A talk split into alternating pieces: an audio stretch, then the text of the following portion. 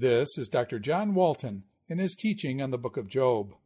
This is session number 14, dialogue series number 2, Job chapters 15 through 21.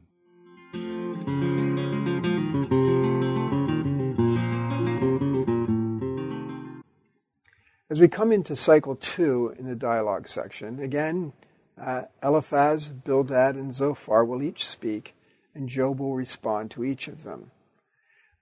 We're not going to target any of the specific verses in this section, and so I'll spend some time uh, opening up the rhetorical strategy as I did with cycle one.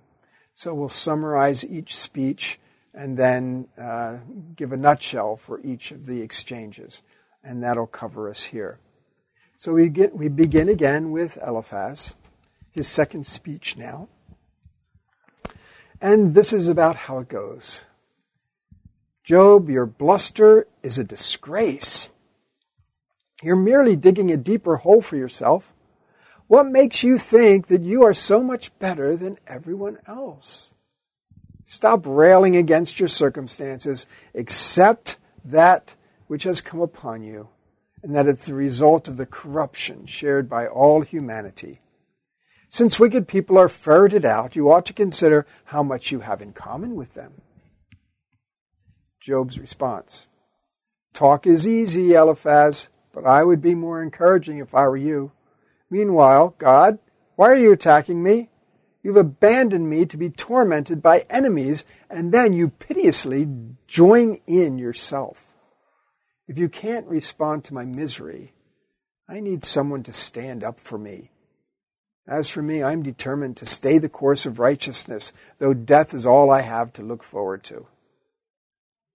So we would synthesize this response, put it in a nutshell. Eliphaz's advice recognize your guilt by comparing how God treats the wicked and how he's treating you. Match up? Yeah, you've nullified piety. Job's reply I need protection from God's attacks and call for an advocate to take up my case. I need some help. That moves us to Bildad's talk.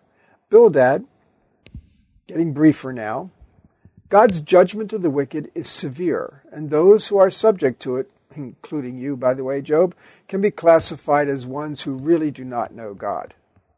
Job replies, Despite your accusations, I've done nothing, yet God, in his inexplicable anger, has made a mess of my life.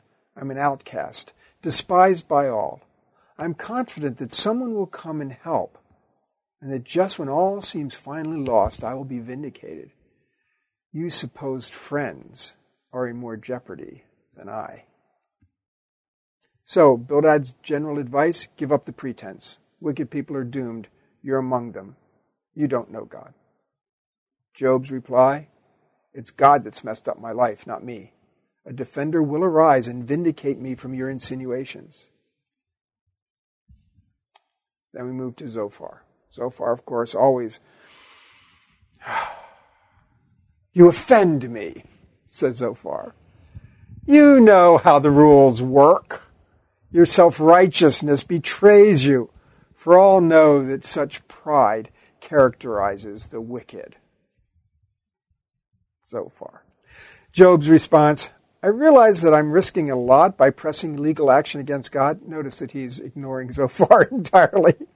By pressing legal action against God. Do you realize how many wicked people prosper despite their arrogance against God? That makes me think. He does nothing about that. In such a world, it, it's a, it is a complex and terrifying thing to try to call God to account. If God does not consistently punish the wicked, couldn't we conclude that he does not consistently protect and prosper the righteous? I wonder. This is actually the closest that Job gets to denying the retribution principle. I wonder. Couldn't it be that way? So, Zophar's assessment your sin is your pride, God has judged you as wicked. Enough said. No more conversation. Job's reply the system's broken. So, our summary of cycle two.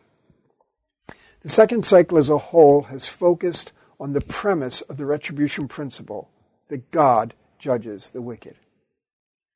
The associated inferences insinuate that those who are apparently under judgment must indeed be wicked. Job's last speech gets as close as ever to rejecting the retribution principle. His friends have lost their confidence in Job, and Job's view of God continues to deteriorate, though he unwaveringly insists on his own righteousness.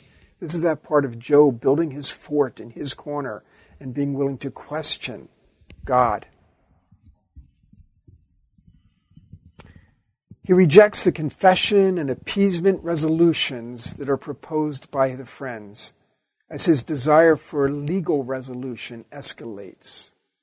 Job continues to insist on vindication rather than restoration. See, that's that difference between righteousness and stuff. Vindication is you are righteous. Restoration means give me my stuff back. The friends are pushing toward restoration. Job is pressing for vindication. A really important distinction in the book. Remember, it is this precisely which defines Job's integrity. So Job is insisting on vindication rather than restoration. His friends consider vindication an unrealistic and vain expectation.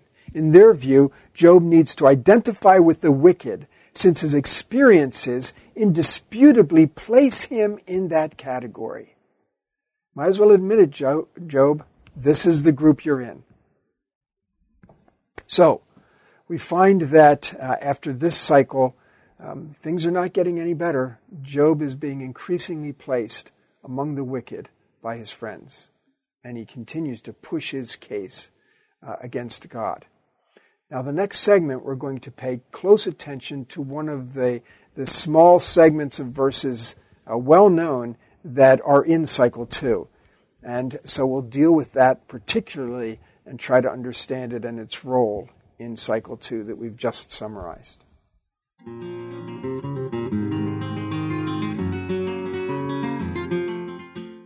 This is Dr. John Walton in his teaching on the book of Job.